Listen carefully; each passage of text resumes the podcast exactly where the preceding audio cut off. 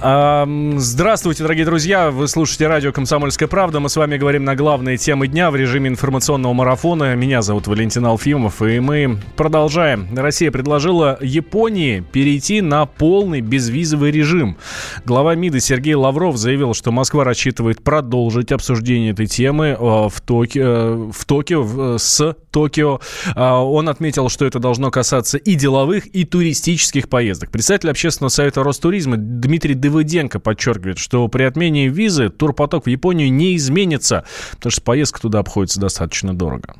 Не думаю, что виза для поездки в Японию какое-то прям большое препятствие. А не влияет на поток наших граждан в Японию, то есть не сильно влияет, потому что платежеспособное население, как правило, живет все-таки в европейской части. Это Москва, там, Петербург, ну, крупные центры там. Для них получение визы, особенно москвичей, ну, вот такая формальность там, небольшая, это небольшая проблема. То есть вопрос стоимости перелета, стоимости там, и так далее. То есть у людей денег нет. Скорее всего, это сделано для Дальнего Востока, чтобы японцы приезжали на Дальний Восток больше. Вот. И, соответственно, поскольку это двусторонний принцип, то и, соответственно, будут больше ездить в Японию. Ранее Владимир Путин предлагал ввести режим свободного перемещения для жителей Сахалинской области и префектуры Хоккайдо. Такой договор должен быть подписан во время визита российского лидера в Осаку, который будет проходить в рамках саммита двадцатки 29 июня. Но на фоне этих новостей обращают на себя внимание слова постпреда России при ЕС Владимира Чижова в интервью корреспонденту Deutsche Welle Жанне Немцовой. Он заявил, что россияне не хотят безвизового режима, но на этот раз речь шла про Евросоюз? Раза, наверное, четыре, я не ошибусь, мы подходили уже, как говорится, к ситуации, когда нельзя было сделать шаг еще вперед, чтобы не решить вопрос окончательно. И каждый раз Евросоюз откатывался назад. А сегодня я вам скажу, вот я не чувствую, что российская общественность так уж э, сильно стремиться к безвизовому режиму с Евросоюзом. Откуда вы это знаете? Вы проводили опрос? А я сам не проводил опрос. А кто проводил? Я не видела таких опросов. Что а, пропустила? Ну, вот это мое внутреннее ощущение, если хотите. А, во-первых, на основании соглашения о визовых упрощениях большинство тех, кто действительно был реально сильно заинтересованы в, в оформлении себе въезда на территорию Шенгена, они эти визы получили. Это фрагмент небольшой из интервью э, постпреда России при Владимира Чижова с э, корреспондентом Deutsche Welle Жанной Немцовой. А, дорогие друзья, давайте теперь мы э, попытаемся сделать такой небольшой опрос. Нужны ли визы в Европу. А, если вы гражданин России, хотите, чтобы, да, был безвизовый режим с Европой, эм, позвоните нам, соответственно, по телефону. Сейчас устроим голосование. Голосуйте ну, в общем, смотрите, если вы гражданин России, хотите, чтобы был безвизовый режим с Европой, э, звоните нам по телефону 637-6519. 637-6519, да, вы хотите, чтобы был безвиз с Европой, чтобы ездить туда-сюда и нам ничего не мешало. Если нет, вы считаете, что нам это совершенно не нужно, 637-6518. Э, ваш номер телефона 637-6518, если вы считаете, что нам совершенно не нужен безвиз э, с Европой.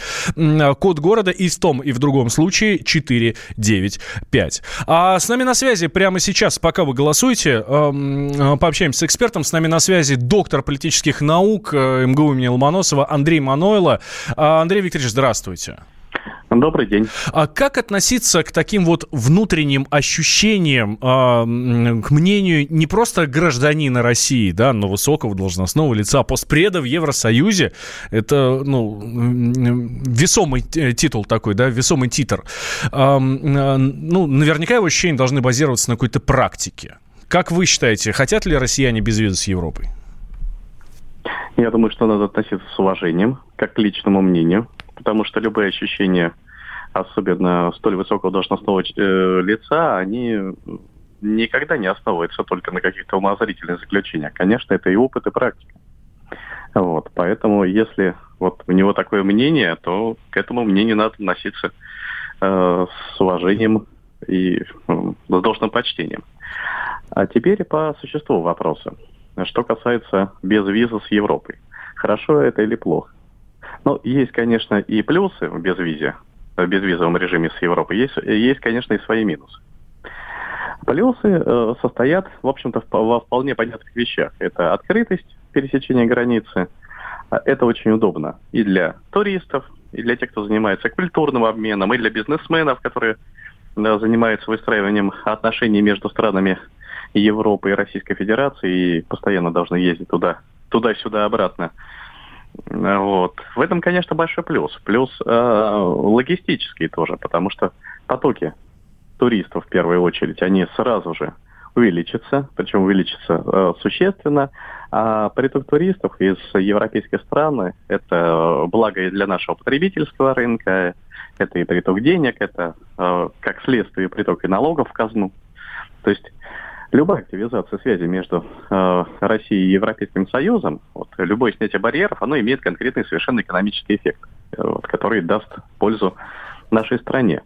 Минусы э, связаны в основном с безопасностью, э, потому что э, открывая границы с Европой, мы таким образом берем на себя все те риски, которые Европа добровольно уже взяла, но в плане, например, миграции. Вот, потому что э, разного рода элементы, которые въехали в Европу, там легализовались э, должным образом, то есть получили документы, вот у них не будет никаких, никаких э, оснований или запретов э, в случае без виза пересечь границу с Россией. Андрей Викторович, вот, а, а, а им есть смысл ехать в Россию? Элементом? Да. Ну, со, со, со социальными пособиями нет. А если это э, люди из э, транснациональных, трансграничных организованных преступных группировок, разного рода картелей, то почему бы и нет? Вот, у них могут быть совершенно другие цели и задачи. Угу. Еще что, а, что по минусам, а, ну вот многие говорят, что ну, виза, она же, соответственно, платная, да, что на этом мы делаем очень неплохой бюджет. Да, мы хорошо зарабатываем, действительно. Причем это деньги, которые идут в МИД, а, вот. И МИД этими деньгами может э, распоряжаться. А, вот. Поэтому во, мног, во многих случаях э, наблюдается такая осторожная позиция. Э, даже к инициативам каким-то образом облегчить процедуру получения визы, снизить деньги, тарифы, пошлины, которые при этом взимаются. Вот. Это действи- действительно так. Но в рамках тех задач, которые решаются во внешней политике между странами, визовые сборы, ну, это мелочевка. Вот, поэтому, если при этом решается какая-то крупная политическая задача, вот, то визовыми, визовыми сборами всегда можно пожертвовать. В конце концов, госбюджет может МИДу и компенсировать эти потерянные доходы, если, если это произойдет.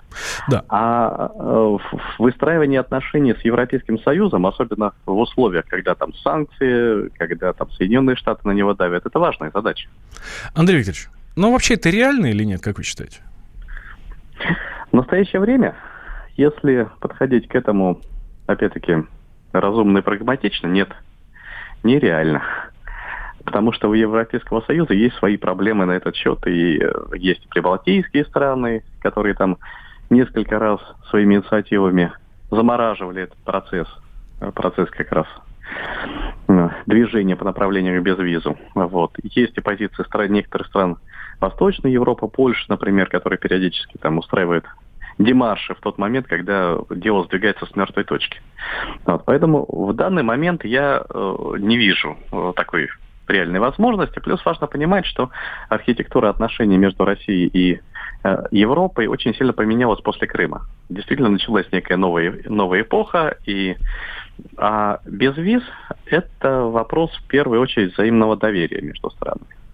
То есть здесь, э, опять-таки, э, безвиз может быть введен.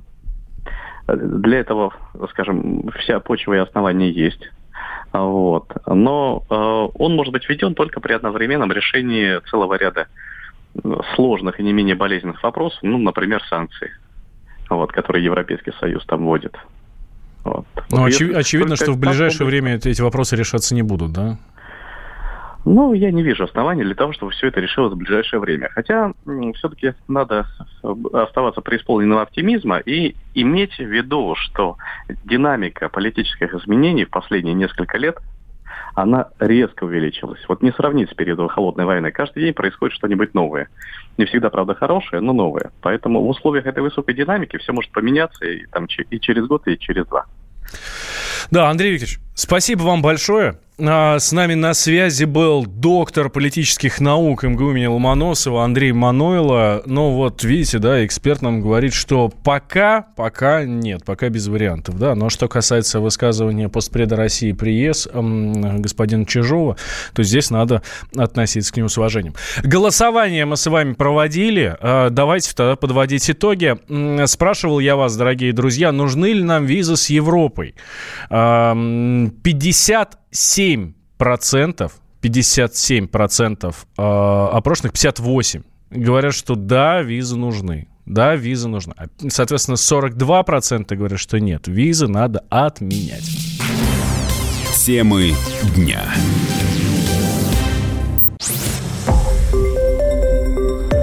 Радио «Комсомольская правда». Более сотни городов вещания – и многомиллионная аудитория. Калининград 107 и 2 FM. Эм. Кемерово 89 и 8 FM. Эм. Красноярск 107 и 1 FM. Эм. Москва 97 и 2 FM. Слушаем всей страной.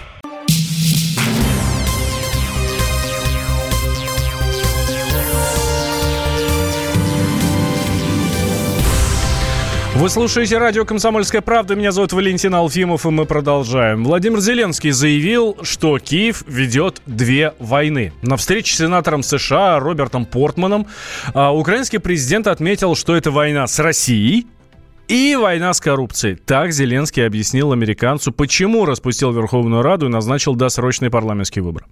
Директор Института анализа и менеджмента политики э, Руслан э, Бортник считает, что цель заявления Зеленского – сохранить отношения с Вашингтоном. Новый президент Украины говорит то, что хотят слышать от него за океаном.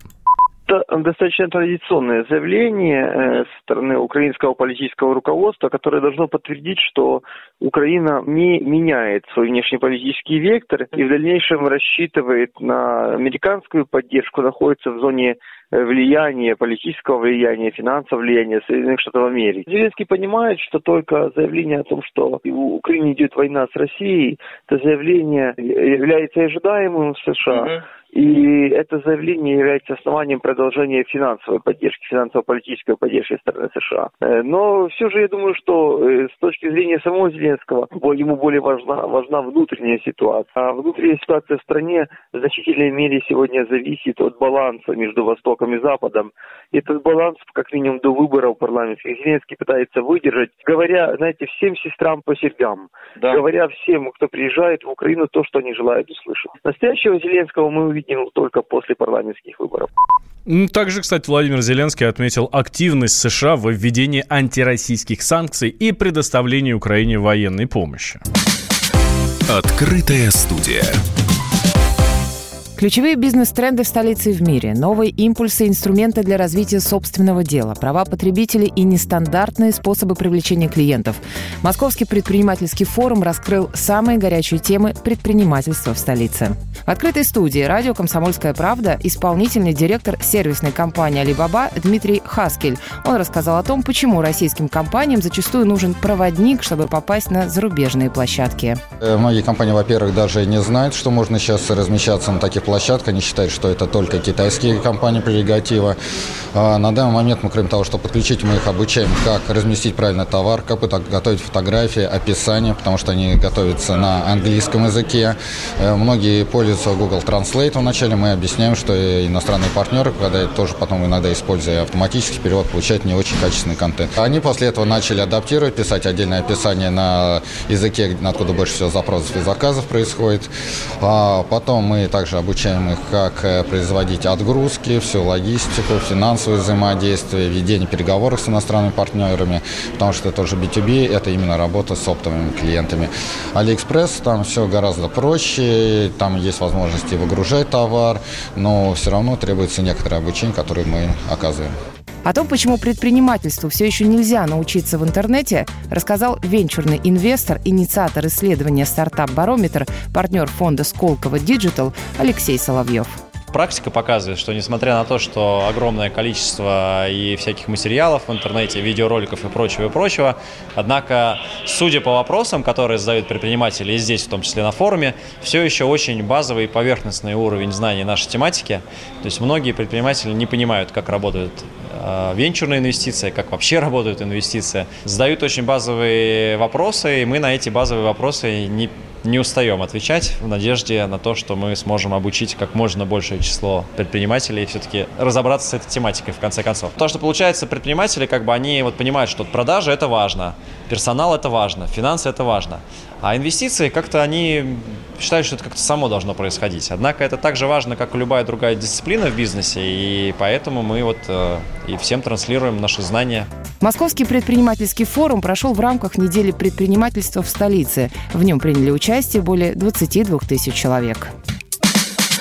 Открытая студия.